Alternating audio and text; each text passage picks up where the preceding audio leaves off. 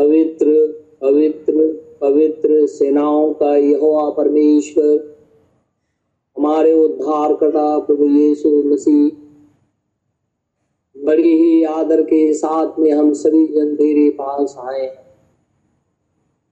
हम तेरा धन्यवाद करते हैं। हम तेरी महिमा करते हैं। हम तुझे धन्य और पवित्र कहते हैं, क्योंकि धन्य और पवित्र खुदा खुदा केवल तू ही है। तेरा नाम मुबारक हो। तू सारी सृष्टि का बनाने हारा खुदावन खुदा है। स्वर्ग और पृथ्वी का सृष्टि करता है। सारी सृष्टि में पहलौठा है। खुदाया, तेरा नाम मुबारक हो। हम तेरा धन्यवाद करते हैं। ज़िंदगी में एक बार फिर से हमें मौका दिया है। हम तेरे लिए गाएँ, तेरे लिए बजाएँ। उस खुदा को धन्यवाद करें। उस परमेश्वर की बड़ाई करें। उस परमेश्वर की जय जयकार करें।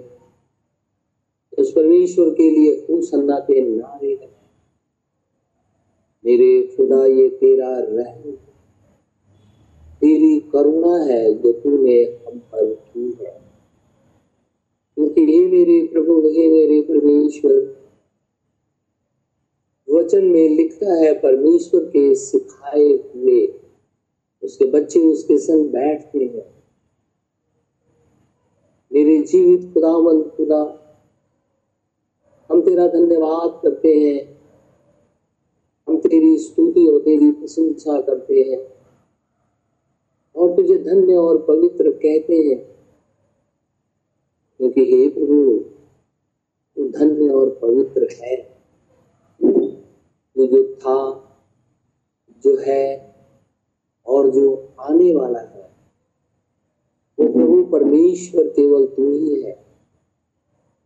तो कहता है, देख, मैं ही अल्फ़ा और मैं ही ओमेगा हूँ। मैं ही आदि और मैं ही अंत हूँ। मेरे अलावा कुछ भी नहीं है। मेरे जीवित खुदा मन खुदा, जब सब कुछ तू ही है तो हम सभी जन तेरे पास ही आए हैं। हम तो संसार में थे, संसार के अंदर खो गए थे। हमें मार्ग सोचता नहीं था, लेकिन तुमने हम पे रहम किया और अपने मार्ग में ली करके आया कि जीवन को पहुंचाता और उस मार्ग पे जब प्रभु हमें चलना सिखाया तो अपनी आत्मा भी दिया, अपना वचन भी दिया, अपनी आशीषें दी, अपने दानों को दिया। इसके लिए हम खुदा तेरा हृदय से धन्यवाद करते हैं। और कहते हैं, धन्य है प्रभु परमेश्वर, जो स्वर्ग और पृथ्वी का करता है। उसके नाम की बड़ाई हो। हे सेनाओं के यहोवा परमेश्वर तेरा धन्यवाद हे। अब्राहम, इसहाक और याकूब के प्रभु, परमेश्वर तेरा धन्यवाद हे। इज़राइल के खुदावन, खुदा तेरा धन्यवाद हमारे उद्धार करता प्रभु यीशु मसीह के सामर्थ्य नाम में तेरा धन्यवाद हो, क्योंकि तू ही प्रभु और तू ही परमेश्वर है। तेरी स्तुति हमेशा तक बनी रहे। प्रार्थना, अपने उद्धार करता यीशु नासरी नाम से मानता हूँ, इसे इसी घड़ी पूरा कर। आइए हम परमेश्वर के वचन से निकालेंगे। खुदा के वचन से हम निकालेंगे। प्रकाशित वाक्य की पुस्तक और उसका छह अध्याय। प्रकाशित वाक्य की पुस्तक छह अध्याय। सात और आठ पद मैं पढ़ूँगा। जब उसने चौथी मोहर खोली तो मैंने चौथे प्राणी का शब्द सुना। आ और देख। मैंने दृष्टि की और देखो एक पीला सा घोड़ा है। और उसके सवार का नाम मृत्यु है। और अधलोक उसके पीछे पीछे है। और उन्हें पृथ्वी की एक चौथाई पे अधिकार दिया गया। कि तलवार और अकाल और मरी और पृथ्वी के वन पशुओं के द्वारा लोगों को मार डाले। परमेश्वर के इस वचन के पढ़े और सुने जाने पे आशीष हो। आमीन। हम खुदा का बहुत शुक्रगुजार हैं। हम परमेश्वर का तहे दिल से बहुत शुक्रगुजार हैं कि खुदावन खुदा ने हमें एक मौका दिया। कि हम उसकी उपस्थिति में बैठे। क्योंकि बहुत से ऐसे लोग हैं जो चाहते तो थे कि हम खुदा की उपस्थिति में बैठे। परमेश्वर की आराधना करें। खुदावन खुदा की बड़ाई करें। परंतु उनको ये मौका नहीं मिला। लेकिन खुदा ने हमें दिया है, इसके लिए हम अपने परमेश्वर का हृदय से शुक्रगुजार हैं। हम खुदा का इसलिए भी बहुत शुक्रगुजार हैं कि परमेश्वर की उपस्थिति में हम सभी जन बैठे हुए हैं। हम खुदावन खुदा का इसलिए भी बहुत शुक्रगुजार हैं कि हम प्रकाशित वाक्य के विषय में अध्ययन कर रहे हैं। प्रकाशित वाक्य एक ऐसी किताब है जो यीशु मसीह के प्रकाशन की किताब है।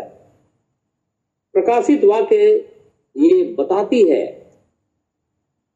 कि यीशु मसीह कौन है? यहुना को आत्मा में उठाया गया है, जब वो पद्मस टापू के अंदर में था। परमेश्वर ने पहले अध्याय में अपने आप को प्रकट किया। वो कहने लगा, जो था, जो हूँ और जो आने वाला हूँ, वो मैं ही हूँ। मैं ही अल्फ़ा, मैं ही ओमेगा, मैं ही आदि, मैं ही अंत हूँ। मेरे अलावा कोई दूसरा नहीं है। फिर सातों कलिसाओं में से होकर के उसने अपने आप को प्रकट किया। हर बार। उसके बाद में प्रकाशित वाक्य चार अध्याय के अंदर में उसने अपने आप को दिखाया। प्रकाशित वाक्य पाँच के अंदर में वो पुस्तक लेकर के सिंहासन पे बैठ गया। प्रकाशित वाक्य छह अध्याय के अंदर में उसने इस पुस्तक की मोहर तोड़ दी। हमने देखा कि पहली मोहर के अंदर में सफ़ेद घोड़ा है। उसके सवार के हाथ में धनुष है। वो सवार इस रीति से अभिनय कर रहा है, नाटक कर रहा है। अपने मुखौटे को बदल रखा है ताकि लोग उसे धर्मी जाने, पवित्र जाने और उसके बहकावे में आ जाए।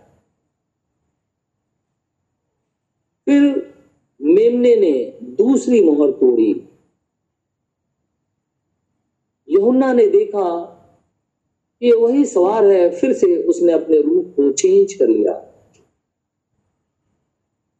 लाल घोड़े पे आकर के बैठ गया। जो लोग उसकी शिक्षा को ग्रहण नहीं करते थे, उसको वो जान से मारने लगा। मेमने ने तीसरी मोहर तोड़ी। यहुन्ना को बुलाया गया, आ और देख, क्योंकि उसे लिख करके पृथ्वी पर हमारे और आपके लिए भेजना था। तीसरी मोहर जैसे ही खुली, उसने देखा एक काला घोड़ा है। उसके हाथ में तराजू भी है। उसे यह अधिकार दिया गया, पृथ्वी पर से मेल को उठा ले। मेल उठने पे लोग अपने माँ बाप का वध करने लगे, अपने भाई बहनों का वध करने लगे। मनुष्य अपने बेटे बेटियों को मारने लगा चाँद से। कोई मोहब्बत नहीं, कोई प्यार नहीं। लोग छोटी छोटी बातों के ऊपर में एक दूसरे की जान ले लेते हैं। क्योंकि पृथ्वी पर से मेल उठा लिया चौथी मोहर खोली मेमने ने। उसने देखा कि एक पेल हॉर्स एक पीला सा, जिसका रंग ग्रीनिश कलर का होता है, वो आकर के बैठ गया। ये तीनों सवार जब एक रूप में आ गए, तब यहाँ दिखाई देने लगा कि ये तो मौत। एक लंबे अरसे से लोग बिना प्रभु के मर गए। आज भी करोड़ों अरबों लोग मर रहे हैं। एक वो लोग हैं जिन्होंने खुदावंद खुदा को जाना ही नहीं, वो भी मर रहे हैं, क्योंकि रोमियो के पत्र पहले अध्याय में लिखा है, उनके मन में परमेश्वर की बातें तो हैं, एक प्रभु है, लेकिन उन्होंने अपना अपना मार्ग ले लिया, कोई कहीं चला, कोई कहीं चला। कोई पेड़ पौधे की पूजा करने लगा, कोई नदी नाले की पूजा करने लगा, कोई मूर्ति बना करके पूजा करने लगा, कोई सोने चांदी की मूर्ति बना करके पूजा करने लगा, कोई मिट्टी बना करके उसके कपड़े पहना करके अगरबत्ती, फूल वगैरह जला के उसके सामने नाचने लगे फूल बजाने लगे, बलि चढ़ाने लगे। और किसी ने रेप्टाइल कोई सांप की, कोई बंदर की, कोई बिच्छू की, कोई किसी न किसी तरीके से पूजा करने लगे। किसी ने मनुष्य की भी वर्शिप करना शुरू कर दिया। परमेश्वर ने उनके मनों के ऊपर में उन्हें छोड़ दिया। क्योंकि उन्होंने ठिठाई की। कुछ ऐसे लोग हैं जो वचन को जानते हुए भी नकार देते हैं। इसी को छटनी कहते हैं। जैसे ही मूल वचन सुनाया जाता है, लोग अस्वीकार कर देते हैं, ग्रहण नहीं करते हैं। वो अपने कानों की खुजली मिटा करके वापस उसी गंदगी में चले जाते हैं जहाँ से वो आए थे। ऐसे लोग भी इस दुनिया के अंदर में पाए जाते हैं। कुछ ऐसे भी भाई और बहन हैं जो यीशु मसीह में आए तो लेकिन संकट, दुख और तकलीफ़ उनके ऊपर में आया और वो लौट गए। कुछ ऐसे भी लोग हैं जिन्होंने परमेश्वर को गलत तरीके से ग्रहण कर लिया। खुदामंद खुदा कहता है कि अब तक मैंने इज़राइल के खून को पवित्र नहीं ठहराया। अब मैं उसे पवित्र ठहराऊँगा। तो हमने सुबह देखा था। खुदा कहता है कि मैं इज़राइल के खून को पवित्र कर दूँगा, क्योंकि पाप खून में है। क्योंकि अदन की बारी के अंदर में जो बेविचार हुआ, वो खून के अंदर में आ गया और आज तक वो खून के अंदर में ही बना हुआ है।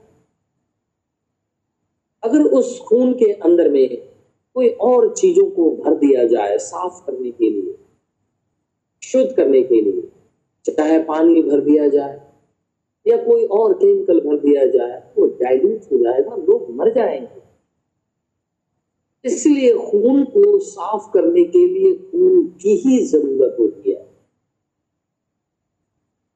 अगर दूसरे मनुष्य का खून चढ़ा दिया जाए, किसी मनुष्य के ऊपर में तो ये भी पाप का ही खून उस पाप के खून के अंदर नहीं चला जाएगा तो क्लीन नहीं हुआ।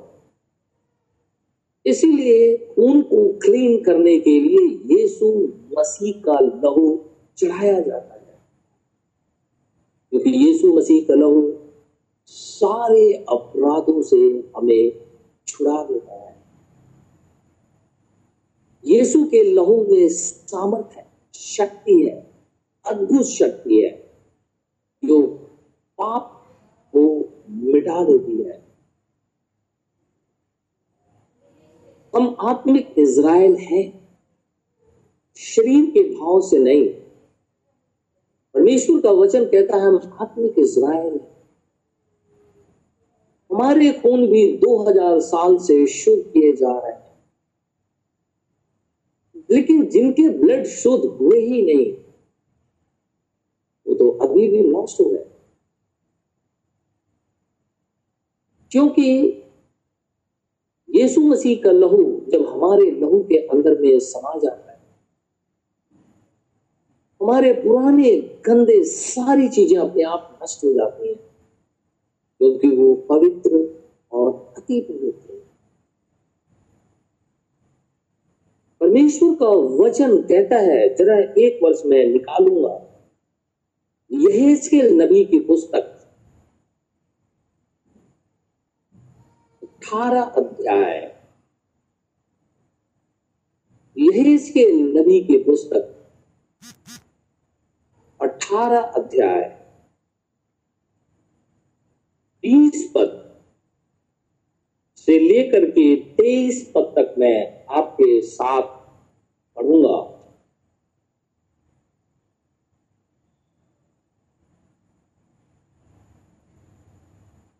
जो प्राणी पाप करे, वही मरेगा। जो प्राणी पाप करे, वही मरेगा। ना तो पुत्र पिता के अधर्म का भार उठाएगा और न पिता, पुत्र का। धर्मी को अपने ही धार्मिकता का फल और दुष्ट को अपनी ही दुष्टता का फल मिलेगा। खुदावंद खुदा कहता है कि जो जान पाप करेगा, वही मरेगा। इसलिए परमेश्वर हर एक व्यक्ति से अलग अलग बात करता है। अगर मेरा लहू गंदा है, पाप से भरा हुआ है तो यीशु मसीह का लहू मुझे शुद्ध करेगा और किया है उसने। अगर मेरी पत्नी का लहू गंदा है तो मेरी पत्नी के लहू को यीशु मसीह के लहू ने शुद्ध कर दिया है। अगर मेरी बेटी का खून गंदा है, पाप से भरा हुआ है तो यीशु मसीह का लहू मेरी बेटी के लहू को शुद्ध कर दिया है। लेकिन अगर कोई ये सोचे कि भरमाने वाला, जो कि कलिसियाओं को भरमाता है, और हर एक कलिसिया इस बात की स्वयं जिम्मेवार होगी कोई दूसरा जिम्मेवार नहीं होगा। हर एक प्राणी अलग अलग जिम्मेवार है। और वो अपने धर्म का फल भी उठाएगा। वो ये नहीं कहेगा, मुझे उसने गलत सिखा दिया, इसलिए मैंने उसे ग्रहण करके नाश हो गया। अगर उसने गलत सिखाया है तो आप खुदा के पास जाइए। आप परमेश्वर के सामने नेल डाउन होइए। परमेश्वर से कहिए कि ये वचन जो हमने सुना है, क्या ये ठीक है या नहीं? आपसे बातचीत करेगा। क्योंकि आपका पाप आपके साथ है और उस खून को साफ़ करने के लिए यीशु मसीह का लहू आपको चाहिए और मुझे भी चाहिए, ताकि हमारे सबके पाप मिटाए जाए। तो कोई ये कहे कि मैं इससे बच जाऊँगा, वो गलत सोचता है। क्योंकि ये भरमाने वाली आत्मा उसे इस रीति से पकड़ रखी है कि वो दूसरी बातें सोचता ही नहीं है। वो परमेश्वर को नकार देता है। छटनी 2000 साल से चल रही है। पेंटिकोस्ट के दिन पवित्र आत्मा पृथ्वी पे आ गया। मूल वचन जो अपोस्टलिक फेथ है, वो सुनाया जाना लगा। मूल वचन अपोसल्स के द्वारा सुनाया जाने लगा। जिन्होंने उसे ग्रहण किया, वो यीशु मसीह के पास आ गए। उन्होंने पश्चाताप किया, यीशु मसीह के नाम से बपतिस्मा लिया। यीशु मसीह का लहू उनके लहू में घुस करके सारे पाप के कीड़े मार डाले, सारी गंदगी मार डाली और यीशु मसीह के घर आने के हो गए। 2020 है आज। इतने सालों से यीशु मसीह का वचन सुनाया जा रहा है, पहले चेलों के द्वारा सुनाया जा रहा था। किसी चेले ने किसी भी भाई और बहन को कहीं पे भी बाइबल में नहीं लिखा हुआ है। किसी एक सिंगल पर्सन का ज़िक्र नहीं है। कि चेलों ने father, son and holy ghost title में किसी का बैप्टिज्म दिया। लेकिन चेलों ने यीशु मसीह के नाम से बपतिस्मा दिया, क्योंकि फादर सन और होली घोस्ट यीशु मसीह इब्रानियों की पहली पत्री में लिखा हुआ है पूर्व युग में उसने बाप दादों से बातचीत की, मध्य युग में अपने पुत्र के द्वारा बातचीत की और आज पवित्र आत्मा के द्वारा बातचीत करता है। खुदा एक और उसका नाम जीसस क्राइस्ट यीशु मसीह का लहू हमें सारे अपराधों से शुद्ध करता है। इसीलिए लिखा हुआ है, जो प्राणी पाप करे, वही मरेगा। न तो पुत्र पिता के अधर्म का भार उठाएगा और न पिता पुत्र का। धर्मी को अपने ही धार्मिकता का फल और दुष्ट को अपनी ही दुष्टता का फल मिलेगा। दुष्ट बच नहीं सकता है। लिखा है यह स्केल जो 18 21 पद में परंतु यदि दुष्ट जन अपने सब पापों से फिरकर मेरी सब विधियों का पालन करे और न्याय और धार्मिकता के काम करे तो वह ना मरेगा, वरन जीवित ही रहेगा। इसीलिए मैंने हर बार एक बात कही, ये जो भरमाने वाली आत्मा है जो पोप जो कलिसियाओं को भरमाता है, जो मदर चर्च है पोप को भी पश्चाताप करना ही होगा। अगर वो पश्चाताप नहीं करता है, उसके अधर्म का फल उसके साथ बना हुआ है। उसकी दुष्टता उसके साथ बनी हुई है कि उसने कलिसिया को भरमाया है। उसने चर्च के अंदर में मूर्ति पूजा लागू कर दिया। उसने चर्च के अंदर में जो ट्री है, उनकी पूजा लागू कर दिया। सन वर्शिप लागू कर दिया। ग्रेवयार्ड की वर्शिप करने लागू कर दिया। सेंट्स की पूजा लागू कर दिया। नाना प्रकार की गंदगी कलिसिया के अंदर में लागू कर दिया। और मूर्ति पूजा के अंदर में मरियम को आगे खड़ा कर दिया। स्वयं पीछे खड़ा होकर के पाप माफ़ करने लगा। पैसे लेने लगा। पर गेट्री जो अग्नि शोधक उससे बचाने लगा। और आज तो कहता है, हम बाइबल ही चेंज कर देंगे क्योंकि आउटडेटेड हो गई। और उसकी पुत्रियाँ उसी के साथ सिमिलर चल रही हैं। हर एक डिनोमिनेशन का अपना एक क्रीट है। उनकी अपनी एक किताब है। उसको वो पढ़ते हैं। बैप्टिज्म देते समय पढ़ते हैं। होली कम्युनियन देते समय पढ़ते हैं। नाना प्रकार की जगहों पे उसे पढ़ते हैं। बाइबल में ये उनका अपना अधर्म और अगर इससे निकल करके कोई माफ़ी नहीं माँगता है वो उसी शिक्षा के अंदर में है जिससे खुदाबंद खुदा को नफरत मृत्यु तांडव कर रही है। अधलोक पीछे पीछे दौड़े चला जा रहा है। वो दूसरे को डिवोर करती है और तुरंत पीछे की तरफ़ लेकर के जाती है। खुदा का वचन कहता है कि अगर दुष्ट भी परमेश्वर के सामने रोए और गिड़गिड़ाए तो खुदा उसे माफ़ करेगा। लेकिन दुष्ट ऐसा करता नहीं है। कभी भी नहीं करता। वो इसे हँसी, खेल और मज़ाक समझता है। इटर्नल स्प्रीट की आत्मा को भी वो गलत तरीके से बोलता है। और तेईस पद में लिखा हुआ है, प्रभु, यहोवा की यह वाणी है, क्या मैं दुष्ट के मरने से कुछ भी प्रसन्न होता हूँ? Question mark. क्या मैं इससे प्रसन्न नहीं होता कि वह अपने मार्ग से फिरकर जीवित रहे? परमेश्वर ने इसीलिए अपने पुत्र को कुर्बान कर दिया, जिसका नाम जीजस है।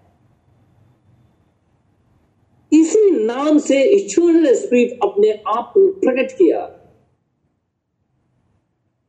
पुराने समय के अंदर में थियोफेनी में होकर के वो अब्राहम और दूसरों से मिला। और इस मध्य युग के अंदर में उसने उस शरीर को यूज़ किया, जिसका नाम जीजस है। उसमें से होकर के इटर्नल स्पिरिट ने हमसे मेल मिलाप किया और अपने पुत्र को हमारे पापों के लिए कुर्बान कर दिया। और यीशु मसीह का लहू सारे अपराधों को हमेशा के लिए मिटा देता है। तीस पद में लिखा हुआ है, कहता है, प्रभु यहोवा की यह वाणी है हे इज़राइल के घराने, मैं तुम में से हर एक मनुष्य का न्याय उसके चाल चलन के अनुसार ही करूँगा। पश्चाताप करो और अपने सब अपराधों को छोड़ो। तभी तुम्हारा अधर्म तुम्हारे ठोकर खाने का कारण ना होगा। यह कहता है अपने सारे पापों से पश्चाताप कर लो और पापों को छोड़ भी दो। ये बहुत ही ज़रूरी है। कि जब हम पश्चाताप करते हैं तो पापों को छोड़ दे। नहीं तो बाइबल में लिखा है, कुत्ता अपनी छाट को चाटता है। वो जिस चीज़ के लिए उसने उल्टी कर दी दोबारा जाकर के उसी को खा लेता है। इसीलिए जब हम पश्चाताप करके यीशु मसीह के नाम में बपतिस्मा ले लिए तो दोबारा उन पापों को ग्रहण ना करें, अर्थात परमेश्वर की आज्ञा का उल्लंघन ना करें। खुदा का वचन कहता है, धोई हुई सुवर्णी वापस कीचड़ में लौट जाती है। अगर एक सुअर को धो करके अच्छे स्थान में बैठाओ और जैसे उसे फ्री करो, वापस जाकर के आप देखोगे कि वो नाले में सोई हुई है। क्योंकि वो उसको पसंद करती है। अगर हम यीशु मसीह के लोग हैं, हम गंदगी से नफरत करते हैं, हम पाप से नफरत करते हैं, क्योंकि वो पाप तो लहू के अंदर में समा गया, अदन की बारी में। लेकिन यीशु मसीह मध्य युग के अंदर में इब्रानियों के अनुसार में, आज से 2020 साल पहले, आकर के हमारे गुनाहों को धो देता है। हम गुड फ्राइडे के दिन मुँह बना करके चर्च जाते हैं। जैसे लगता है कि सारी विपत्ति उस व्यक्ति के अंदर में ही समा गई है, जो सफ़ेद कपड़े पहने हुए हैं, लेकिन उसने उसने कभी भी अपने दिल खुदा को नहीं दिए। ऐसे वहाँ से बाहर निकलता है मुँह में, ऐसे सिगरेट पी करके फुंकारे मारता है, घर में बैठ करके शराब पी लेता है। ईस्टर आते ही शराब पी के नाचना शुरू कर देता है, बोलता है, सब कुछ ठीक हो गया। और फिर भी वो बोलता है, मैं स्वर्ग जाऊँगा। जब आप उससे बातचीत करेंगे बोलेगा, मैं स्वर्ग जाऊँ कैसे? क्या ये पाप का फल नहीं है? जब ये पाप का फल है तो पाप क्या है?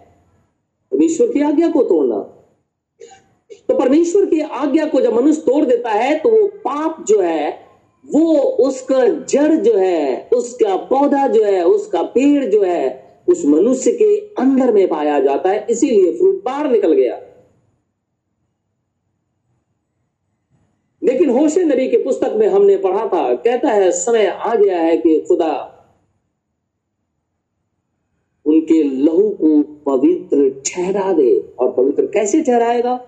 जब तक वो शुद्ध होगा ही नहीं, तब तक वो पवित्र कैसे होगा? तो उसे शुद्ध करने के लिए परमेश्वर का लहू ही चाहिए, क्योंकि मनुष्य का लहू इतना ताकतवर नहीं है। कि हमारे पाप मिटा दे, क्योंकि जिस मनुष्य का अगर लहू डाल दिया जाए तो मनुष्य तो खुद पापी है। वो उसका लहू कैसे साफ़ कर सकता है? समय आ गया है, हम यीशु मसीह को ग्रहण करें। कहता है, पश्चाताप करो और अपने अपराधों को छोड़ो। तभी तुम्हारा अधर्म तुम्हारे ठोकर खाने का कारण ना होगा। और अगर पश्चाताप नहीं करोगे और अपने अपराधों को नहीं छोड़ोगे तो तुम्हारा अधर्म तुम्हें ठोकर मारेगा और तुम गिर जाओगे और नाश हो जाओगे। और यहाँ तो हम चौथी मोहर के अंदर में रह रहे हैं। चौथी मोहर के और पांचवी मोहर के बीच में रैप्चर है, कलिसिया का उठाया जाना है। सातवें युग में हम रह रहे हैं, सातवीं कलिसिया काल के अंदर में। मुहर को देखते हैं तो हम चौथी मोहर में रह रहे हैं। चौथी और पांचवी मोहर के बीच में रैप्चर है। कलिसिया का स्वर्गारोहण है। समय एकदम दरवाजे पे खड़ा है। हम दुनिया की हालत देख सकते हैं। खुदावन, खुदा का वचन कहता है, जब आकाश लाल हो जाता है तो तुम लोग कहते हो कि अब आंधी आने को है। जब अंजीर में नए नए कोमल पत्ते लगने लगते हो तो तुम लोग कहते हो, बसंत ऋतु आ गया है। तो क्या इन बातों को देख करके तुम्हें ये मालूम नहीं होता कि खुदा दरवाजे पे खड़ा है हमारे पास अभी समय है। यह हिजकिल अठारह, इकतीस पद मैं पढ़ूँगा। अपने सब अपराधों को जो तुमने किए हैं, दूर करो। दो तरह के अपराध हैं। एक शरीर के भाव से एक आत्मिक रीति से, एक स्पिरिचुअल लोग गुनाह करते हैं। कभी कभी आपने देखा होगा, लोग परमेश्वर को उल्टा बोलते हैं। बाइबल में लिखा हुआ है, इज़राइली ऐसा कर रहे थे। परमेश यीशु मसीह कहने लगा मनुष्य के पुत्र के विषय में अगर कुछ बोलोगे, तुम्हारे पाप माफ़ हो जाएँगे।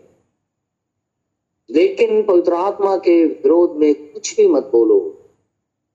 नहीं तो तुम्हारे पाप माफ़ नहीं होंगे। खुदाबंद खुदा कहता है, अपने सब अपराधों को जो तुमने किए हैं, दूर करो। जितने भी गुनाह तुमने किए हैं, सबको दूर करो। मैं एकदम ये बात ठीक रीति से आपको बता देना चाहता हूँ। हमने जो कुछ भी गुनाह किए हैं, कुछ भी कुछ भी हो, आप खुदा के सामने मान लें, परमेश्वर आपको माफ़ कर देगा। क्योंकि लिखा हुआ तुम्हारे पाप अगर लाल रंग के भी क्यों ना हो, इतना गुनाह किया है कि लाल हो गया है। कहता, उसके बाद भी धो करके मैं हीन सा श्वेत बना दूँगा। इसीलिए कहता है, सारे अपराधों को मान लो और दूर करो। दूर करने का मतलब अब उसके पास मत जाओ। अपना मन और अपनी आत्मा बदल डालो। लिखा है, अपने मन और अपनी आत्मा को भी बदल डालो। हे इज़राइल के घराने, तुम क्यों मरो? अपने स्प्रीट को भी चेंज कर लो। जैसे मैंने पिछले दिनों चर्च एज जब बात कर रहा था, एक निकोलेटिन स्प्रीट होती है। मनुष्यों के अंदर में वो समा जाती है, वो चर्च के ऊपर में अटैक करती है। वो आत्मा ही चर्च के ऊपर में अटैक करती है। वो निकोलेटिन स्पिरिट होती है बाइबल खुदावंद, खुदा सात कलिसिया काल के अंदर में कहता, मुझे घृणा है। इस निकोलेटिन आत्मा से मुझे घृणा है। क्योंकि ये आत्मा जिसके अंदर में प्रबल होती है, वो कलिसिया के अगेंस्ट में वर्क करता है। ये आत्मा ही ऐसी है, क्योंकि वो अपने आप को धर्मी ठहराते वो सोचती है कि चर्च को मैं ग्रीप कर लो। खुदा कहता है, तुम लोग इस आत्मा को अपनी कलिसिया में रहने ही क्यों देते हो? क्यों नहीं इसे बाहर निकाल देते? आज मनुष्य इसी स्थिति में बना हुआ है। ये स्प्रीट से खुदामंद खुदा को घृणा है। परमेश्वर नहीं चाहता कि ये स्प्रीट कलिसिया के अंदर में आए, क्योंकि ये कलिस, ये स्प्रीट ये आत्मा हमेशा कलिसिया के विरोध में वर्क करती है। और लिखा हुआ है, अपना मन और अपनी आत्मा बदल डालो, अपने कॉन्सियस को भी चेंज करो। परमेश्वर के प्रति अपने मन को ठीक करो। उस आत्मा को बसने मत दो अपने अंदर। और उस आत्मा अगर ना बसे इसके लिए क्या करना होगा? आप परमेश्वर के शुद्ध वचन को ग्रहण करके उसमें बने रहो। खुदा के जो सेवक हैं, जो परमेश्वर के वचन को सुनाते हैं, मूल रूप से जिसके थैले के अंदर में एक ही प्रकार के सीड है, उसको ग्रहण करो। मिक्स बीज को क्यों ग्रहण करते हो? अपने मन को चेंज करो, क्योंकि बाइबल में लिखा है, मन सबसे ज़्यादा धोखा देता है।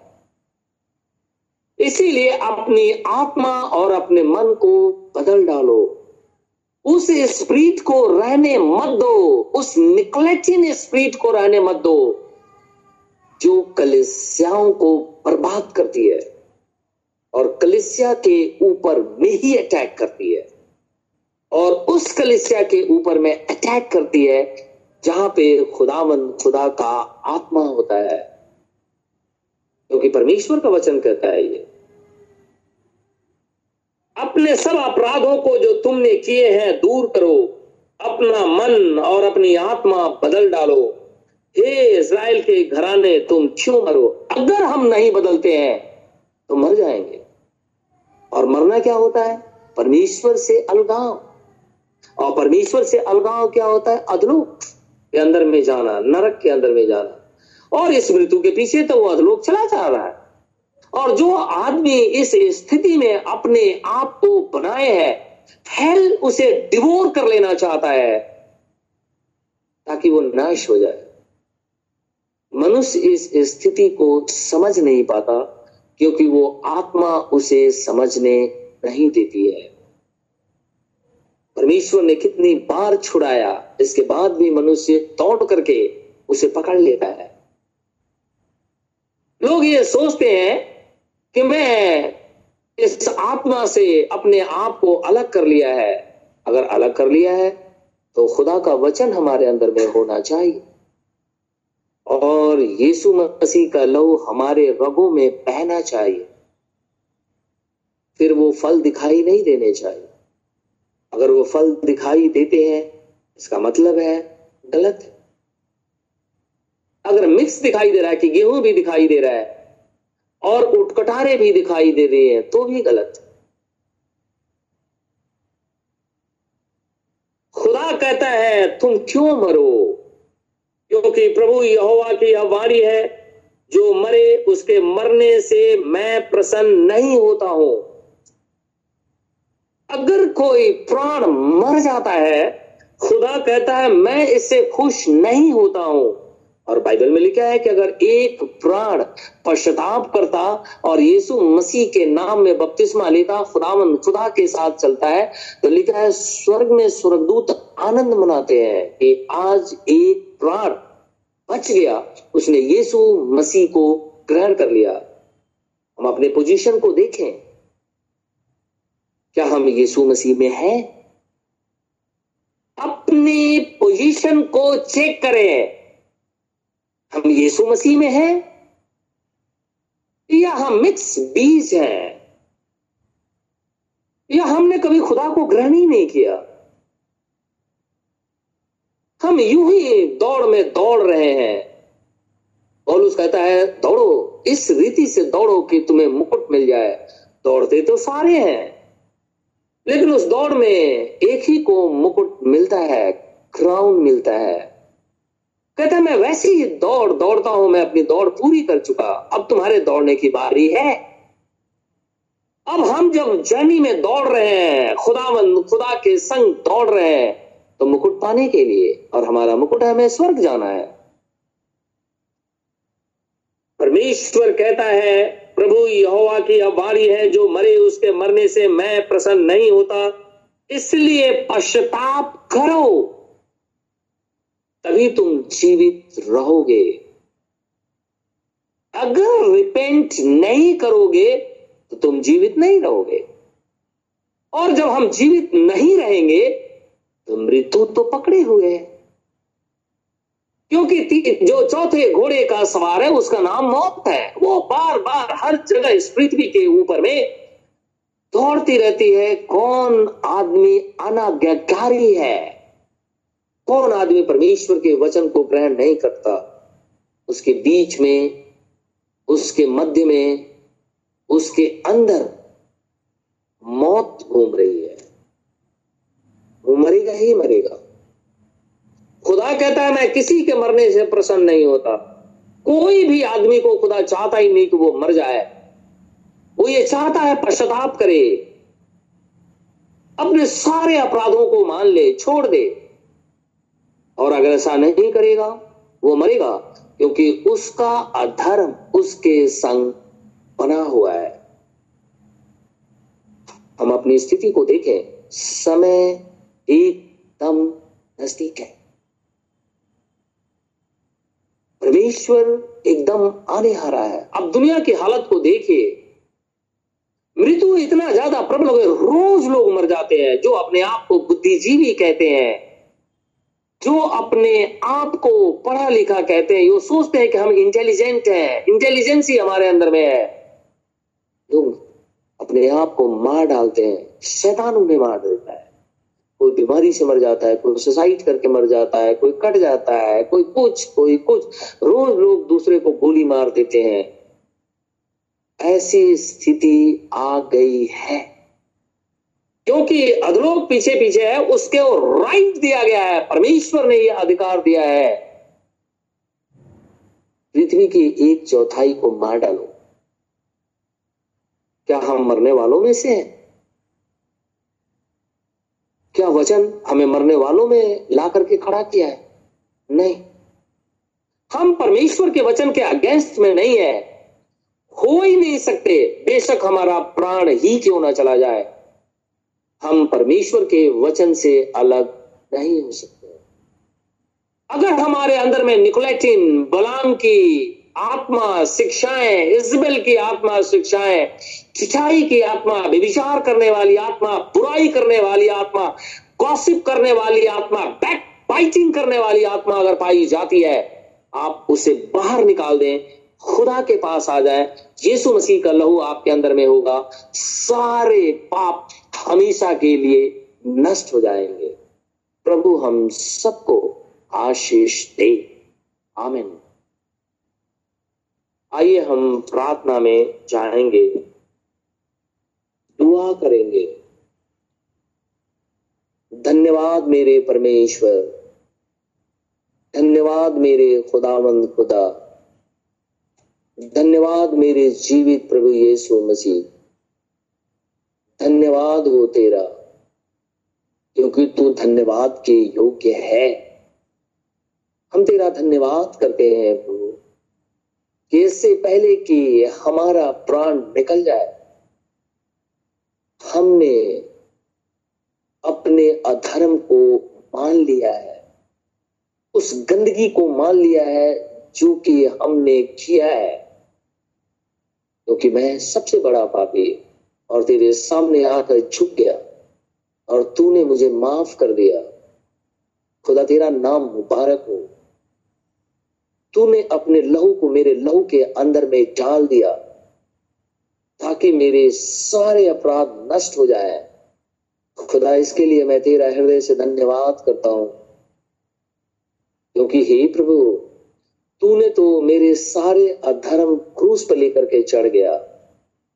मेरा सारा बोझ तू लेकर के चढ़ गया और अपनी आत्मा दी, अपने सामर्थ्य दिए, अपनी कलिसिया दी, अपने लोगों को दिया, अपना वचन दिया, अपने दानों को दिया, आत्मा से परिपूर्ण कर दिया। खुदावंद खुदा, इसके लिए मैं तेरा हृदय से धन्यवाद करता हूँ। और कहता हूँ, यीशु मसीह की प्रशंसा हो, सबसे ऊँचे स्थानों में हो, और हमारी ज़िंदगी में हमेशा पहला स्थान बना रहे। हे प्रभु एक पृथ्वी पे कोरोना वायरस फैला हुआ है। हम चौथी मोहर के अंदर में हैं। और तूने कहा है कि चार प्रकार के जो पेस्टिलेंस है विपत्तियाँ हैं, उनसे पृथ्वी की एक चौथाई मार डाली जाए। केवल एक ही से नहीं पर चारों से। मैं चाहता हूँ कि ऐसे समय में तेरे बेटे, तेरी बेटियाँ घर से बाहर हॉस्पिटल के लिए, किसी और काम के लिए किसी और बिज़नेस के लिए, किसी और अपनी नौकरी पे जाते हैं, या एक दूसरे से मिलने और काम करने को चाहते हैं, मैं चाहता हूँ ऐसे समय में हम सबको अपनी आत्मा में छुपाए रख, ताकि ये महामारी हमारे शरीर को छूने ना पाए। हमारी गलतियाँ भी अगर होती हैं, इसके बावजूद भी छूने ना।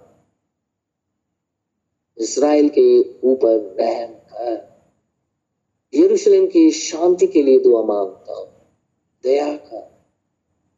हमारे दिल्ली शहर, हमारे देश, वरन संपूर्ण पृथ्वी के ऊपर में भी रहम कर। ताकि लोग बचाए जाए। प्रार्थना अपने उद्धार करता यीशु नासरी के नाम से माँगता हूँ, इसे इसी घड़ी पूरा कर। आमीन। ऐ हमारे बाप, तू जो स्वर्ग में है, तेरा नाम पाक माना जाए। तेरी बादशाहत आए तेरी मर्ज़ी जैसे स्वर्ग में पूरी होती है, ज़मीन पर भी हो। हमारे रोज की रोटी आज हमें दे। जिस प्रकार हम कसूरवारों को माफ़ करते हैं, तू भी मेरे कसूरों को माफ़ कर। हमें अजमाइश में न पड़ने दे, परंतु बुराई से बचा, क्योंकि बादशाह कुदरत और जलाल हमेशा तेरे हैं। आमेन आमेन आमेन।